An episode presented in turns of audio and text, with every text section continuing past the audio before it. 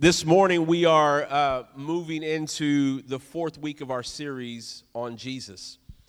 And last week, or the first week, we actually began the series talking about Jesus as my friend. The second week, we talked about Jesus as the good shepherd. The third week, last week, we talked about Jesus, the miracle worker. And I would just say to you this morning, I think those are very good characteristics and qualities to talk about Jesus.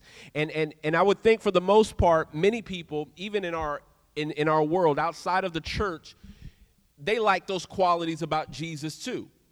I think that they like the fact that Jesus could be your friend. People like the fact that Jesus can be a good shepherd where he leads and protects. People really like the fact that Jesus is a miracle worker because everybody at one time or another will need a miracle.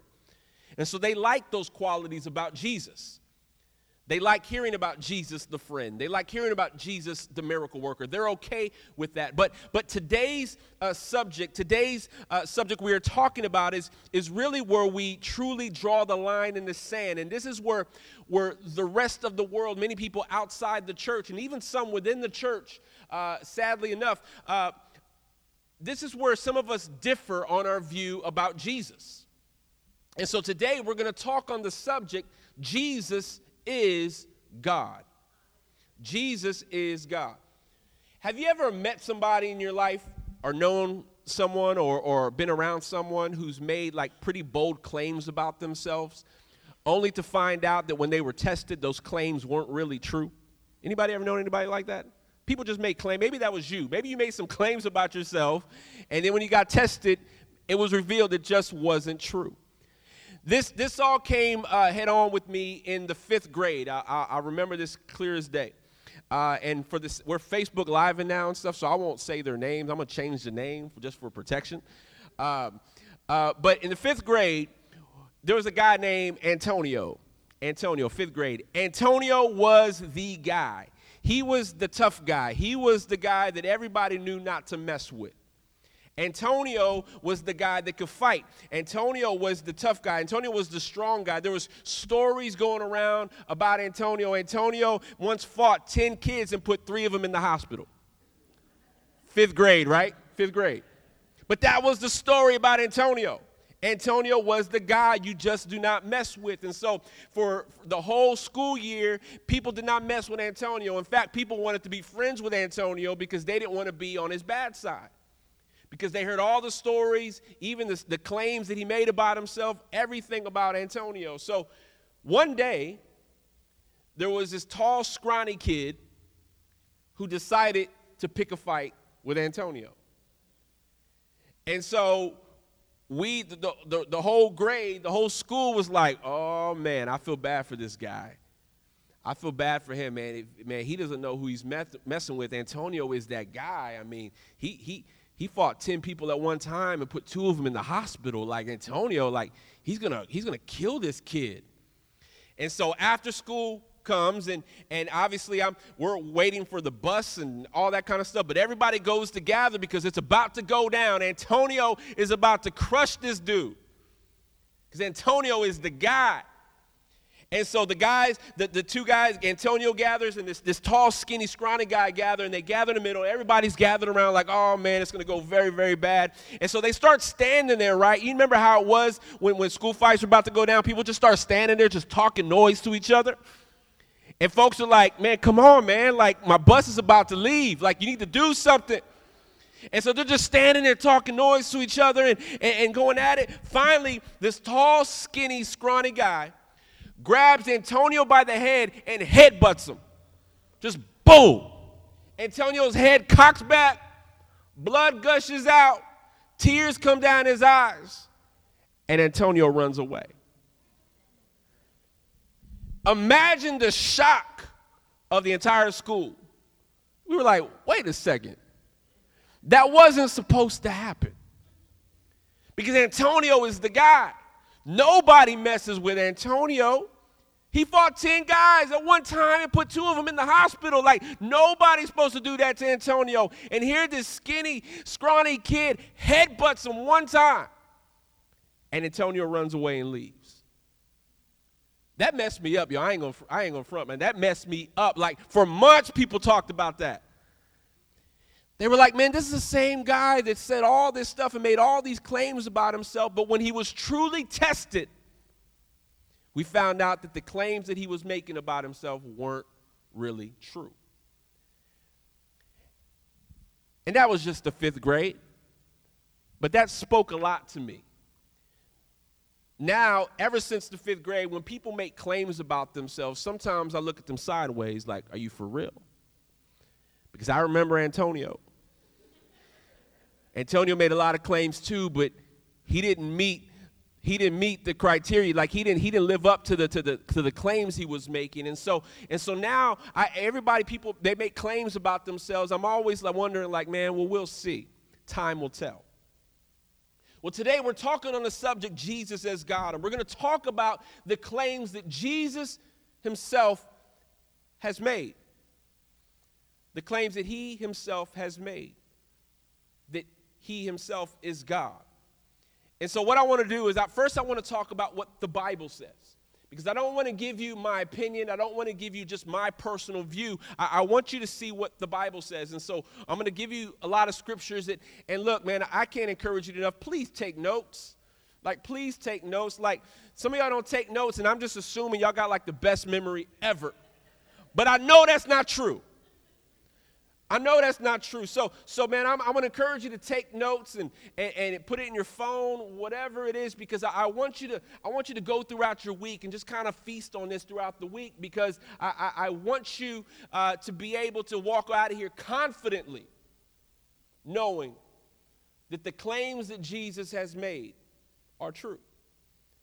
And so if you have your Bible, go with me to John chapter 1. John chapter 1, we'll begin at verse 1. If you didn't bring your Bible, you can look on the screen. John chapter 1, verse 1 says this: in the beginning was the Word. Say the Word. In the beginning was the Word, and the Word was with God, and the Word was God. He was with God in the beginning. Through him all things were made. Without him nothing was made that has been made. In him was life, and that life was the light of all mankind. Let's jump down to verse 14. The Word, say the Word. The Word became flesh and made his dwelling among us. We have seen his glory, the glory of the one and only Son, who came from the Father, full of grace and truth. And so we read those 5 verses. And what we see here and what the Bible is telling us is that Jesus has always been. Jesus did not just first appear on the scene in a manger in Bethlehem. Jesus did not just first appear on the scene as a baby. That was his entrance into the earth as a man in the flesh. But Jesus has always been. Because verse 14 tells us that this Word that we're talking about became flesh, made his dwelling among us. We've seen the glory of the one and only Son. So it's talking about Jesus. And so if we were to go back and read verse 1 again, and we were to replace the Word with Jesus, this is how it would read. In the beginning was Jesus, and Jesus was with God. And Jesus was God. Jesus was with God in the beginning. Through Jesus, all things were made. Without Jesus, nothing was made that has been made. In Jesus was life, and that life was the light of all mankind. So I'm just giving you just some foundation here that we can see that Jesus was at creation. Jesus was at the beginning of all things. That's why in Genesis 1:26, when God is creating man, he says, let us, plural, let us make man in our likeness and in our image. Us and our, who was God referring to? He was talking about God the Father, Jesus the Son, and the Holy Spirit. They were all present at creation. Jesus has always been. He's always been. There was nothing made without Jesus. Nothing created without Jesus. And so that's just a few verses just to give you a glimpse into what the Bible says about Jesus, that he's always been, that he was present at creation, that he is God. But then we move on to see, what does Jesus say about himself? We hear what the Bible says, we hear what is said about him, but what does Jesus himself make the claims about him be? In John chapter 10, verse 30, he says, I and the Father are one. I and the Father are one. John 14, 6 and 7, he says, I am the way, the truth, and the life. No one comes to the Father except through me. And then he goes on to say, if you know me, you know my Father. And so now Jesus is making these claims now that, hey, me and the Father are one. If you know me, if you see me, you see God. And so he's making these bold claims, and that's what a lot of the religious leaders had a problem with. Because Jesus was making the claims that he is God. He was making the claims that he is the Messiah, the Son of God. Jesus wasn't crucified because he was kind to people. He wasn't crucified because he worked miracles. He wasn't crucified because he fed the poor. He wasn't crucified for those. He was crucified because of his claims. They like the Jesus that is kind. They like the Jesus that works miracles. They like that they're okay with them, but they were trying to figure out ways. They're like, wait a second. All that, I can see where that's cool, but man, this guy's saying that he's the Son of God. This guy's saying that he's the Messiah.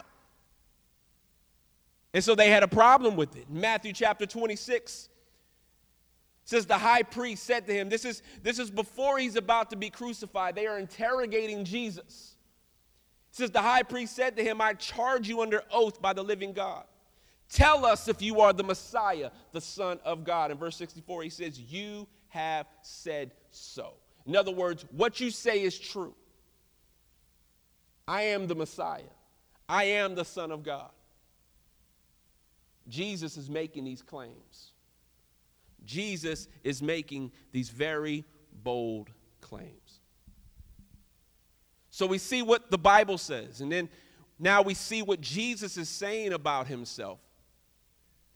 And then one day Jesus is having a conversation with his disciples, his friends. And he said, hey, man, I know there's a buzz going on about me, about my ministry and such. I know people are talking about me. And so he asked his disciples. Mark 8, 27 and 29 says, Jesus and the disciples went on to the villages around Caesarea Philippi. And on the way, he asked them, who do people say I am? He says, what are people saying about me? And the disciples begin to list some things. Well, they think you're Elijah. They think you're this prophet. They think you're this, you're that, all these different things. And the same can be said for our time and our day and age. Jesus, I believe, is asking the same question. Man, who do people say that I am? How do people view me? Do they view me as a friend? Do they view me as a healer? Do they view me as a shepherd? Like how do people view me? What are they saying about me? And if we were to look in our culture today, some of the most popular religions of the world, most of which have Jesus intertwined in their religion, most of which have Jesus intertwined in their faith.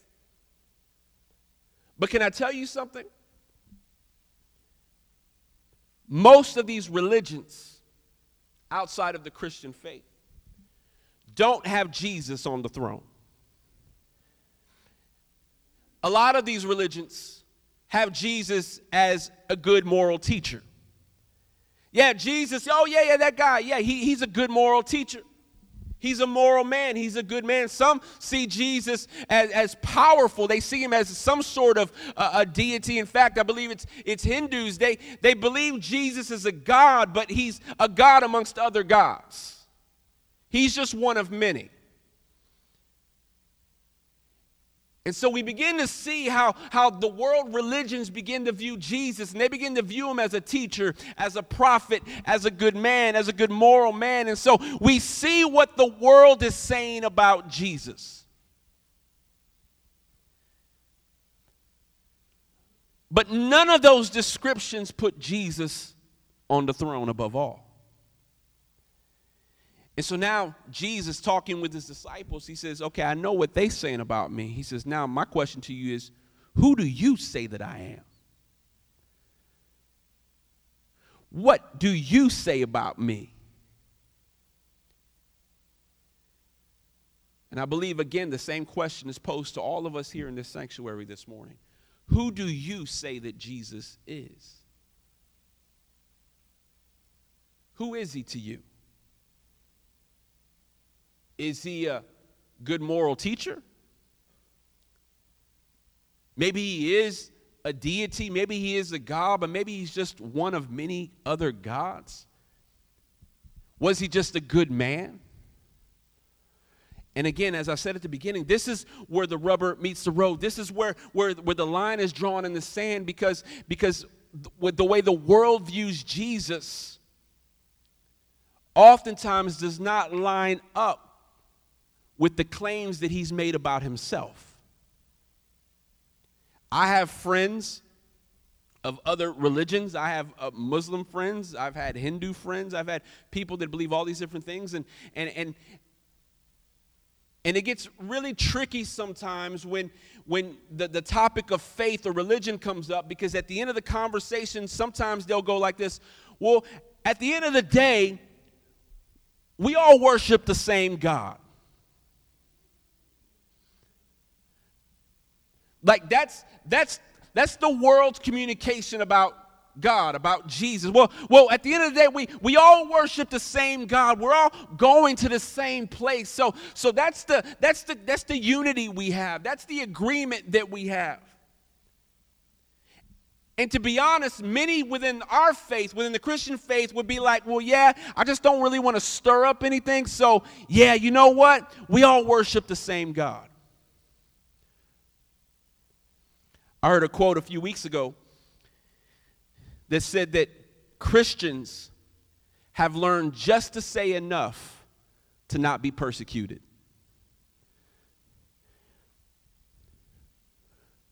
We've learned just to say enough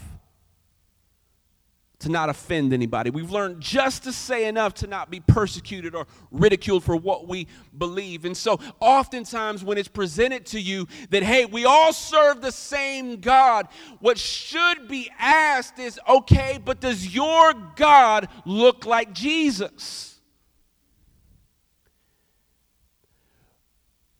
Because Jesus himself has said, I and the Father are one. Jesus himself has said, if you know me, then you know the Father. But many people want to view God where Jesus is not on the throne. Whether Muslim, whether Hindu, whether Buddhist, whatever the case may be, we don't all view Jesus the same. And so again, my question to you is, who do you say that Jesus is? Not in here. We sing songs of praise. We sing songs of worship. We declare Jesus as King in here. But out there, who do we say that Jesus is?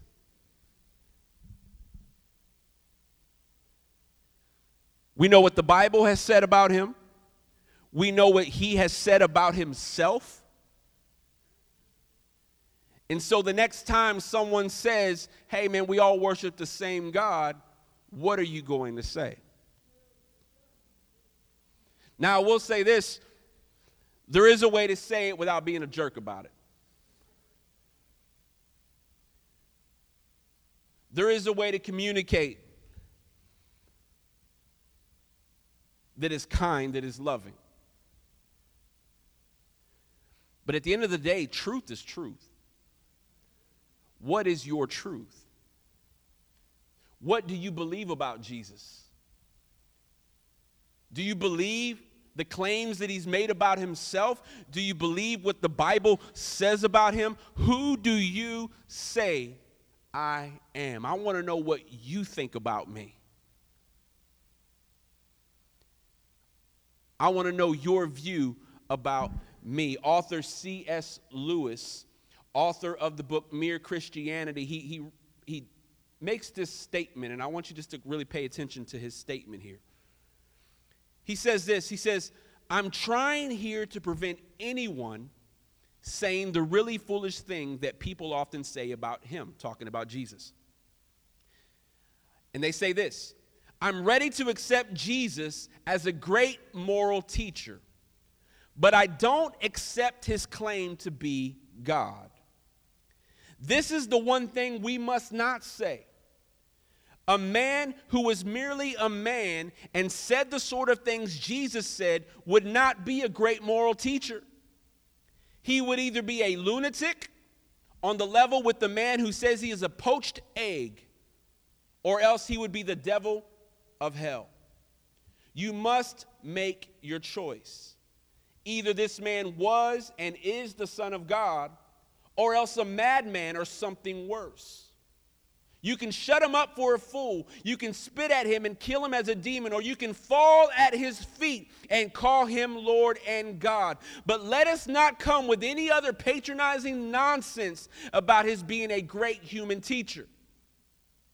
He has not left that open to us. He did not intend to. Now it seems to me obvious that he was neither a lunatic nor a fiend. And consequently, however strange or terrifying or unlikely it may seem, I have to accept the view that he was and is God. I hope you're following that. What he's saying is, look, this same person that has made the claims that he is God is the same person that many of these other religions are saying, well, he's just a good moral teacher. But historically, it is proven, even outside of the Bible, that there was a man named Jesus who made these claims that he was the Son of God. There was a man named Jesus who made these claims that he was the Messiah. There was a man named Jesus who declared that he and the Father are one. And this is the same man that they say is a good teacher. This is the same man that they say is a good prophet. But this good prophet or this moral teacher who makes those claims, according to the quote we just read, it either makes him a liar, where he's just deceiving everybody. That's not a good moral teacher. That's not a good man. Or makes him a lunatic. It makes him crazy. He's delusional. Well, that doesn't make him a good man or a moral teacher. That's not anybody I would want to follow. So either he's a liar, he's a lunatic, or he is Lord. He's either one of those three options. So the next time somebody makes the claim, well, no, Jesus really isn't Lord, but he was a good man who walked the earth or whatever. Well, that same good man is the one that made all these claims.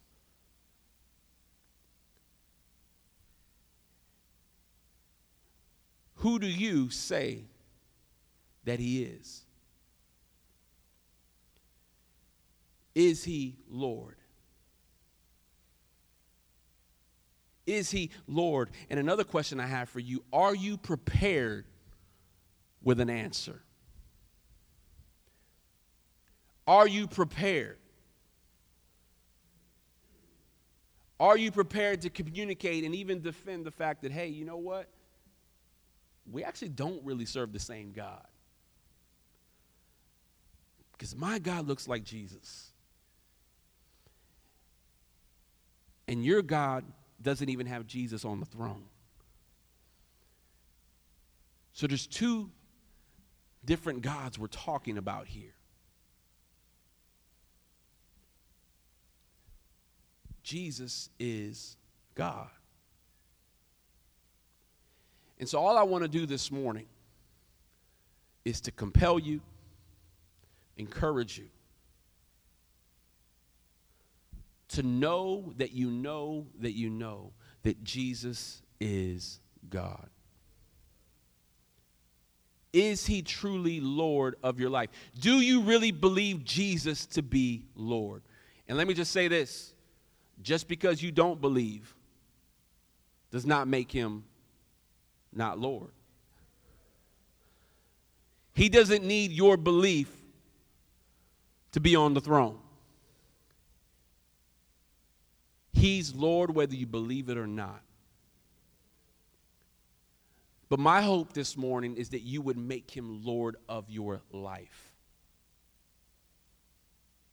That you would make him Lord of your life. And when you begin to see Jesus as God, when you begin to see Jesus as something more than just a friend, as something more than just a good shepherd, as something more than just some miracle worker, but you begin to see him as Lord, I believe there are things that can happen in your life. There are things that you can experience in your life when you make Jesus Lord. And I'm going to list out those three things in our closing time together. So if you're taking notes, write this down. The first thing you can experience once you acknowledge Jesus as Lord is you get to experience his presence. You get to experience his presence. You get to experience a God who desires to be with you. I said it before, most other religions is about our effort and our strain to try to get to God. But we just sang a few minutes ago that God would stop at nothing. There is nothing that would hinder him from chasing us. There is nothing that would hinder him from loving us. And so when you acknowledge Jesus as Lord, you get to experience the presence of the mighty God in your life. Psalm 16:11 says, "You make known to me the path of life. You will fill me with joy in your presence, with eternal pleasures at your right hand." And so with the presence of God comes his peace. With the presence of God comes his joy. You get to walk through life knowing that the God of the universe is with you. You get to walk through life knowing you will never be alone again. When people will let you down, when people will abandon you, when people will not be there for you, you have a God that is always there for you. You get to experience his presence. Well, how do we get to do that? Through worship. See, when you're worshiping God, that is you acknowledging that he's there. See, when I'm in the car by myself, I don't just talk about how lovely and beautiful my wife is to myself. Oh, Nancy's so beautiful. Oh, Nancy's so lovely. Oh, I just love Nancy. I don't say that to myself. It doesn't benefit anything for me just to say that in the car by myself. But when I say it to her, it does something. When I acknowledge her beauty, when I acknowledge how much I love her, when I acknowledge how awesome she is, man, it is acknowledging the fact that she is with me. And so when we worship God, we are acknowledging the fact that he is in the room. We are acknowledging the fact that he is with us. Whether we do it corporately together on a Sunday morning, or whether you're worshiping alone in your car, you are acknowledging that he is right there with you. You get to experience his presence. You get to experience the presence of the true and living God. He makes that available to us. Psalm 145:18 says, "The Lord is near to all who call on him, to all who call on him in truth." He's near. He's present. With that comes joy. With that comes peace. We get to experience his presence. The second thing we get to experience when we acknowledge Jesus as Lord is we get to experience his power. Say power. Acts 1:8 says that the Holy Spirit, you will receive power when the Holy Spirit comes on you. You will receive power when the Holy Spirit comes on you. You will be my witnesses. in Jerusalem, in all Judea and Samaria, and to the ends of the earth. He's saying you will receive power. You will receive this dynamite TNT explosion of power when the Holy Spirit comes on you. Can you imagine walking with that type of power? And you may say, well, man, I don't see that type of power in my life. Is Jesus really Lord of your life? A lot of the lack of power that you don't experience is because you don't acknowledge him as Lord of your life.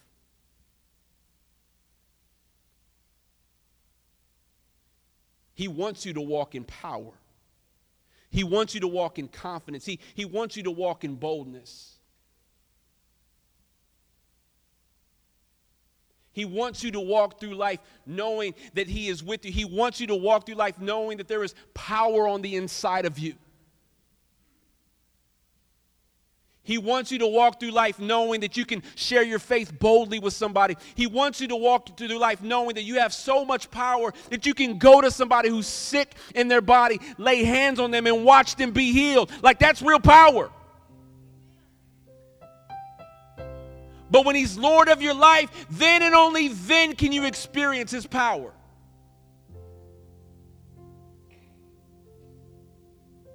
Why? Because he's God.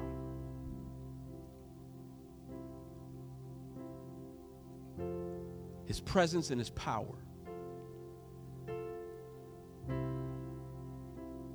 That's what making him Lord of your life comes with. And the third and final thing you get to experience when Jesus becomes Lord of your life is you get to experience his salvation. And this is probably the greatest and most wonderful gift we could ever receive. Romans 10:9 says that if you declare with your mouth that what? Jesus is Lord. He said if you declare with your mouth, not just say it. See, when you make a declaration, it's not just you saying it. But when you make a declaration, you are saying it with conviction. You are saying it with conviction. You are saying it. You are declaring Jesus is Lord. When you declare with your mouth that Jesus is Lord and believe in your heart, declaration and belief. It says when you declare with your mouth Jesus is Lord and believe in your heart that God raised him from the dead, what? You will be saved. That's the only prerequisite for salvation. Declaring that he is Lord. Believing in your heart that he was raised from the dead. You are saved. And this morning I want to give somebody an opportunity to declare Jesus as Lord. To declare him as Lord, to believe within their heart that he's been raised from the dead.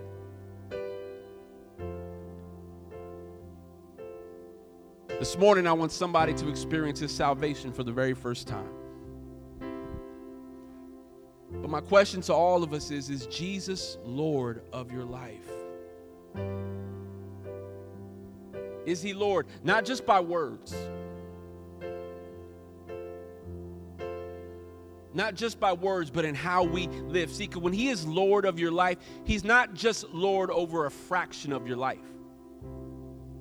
Lord, I give you my Sunday mornings.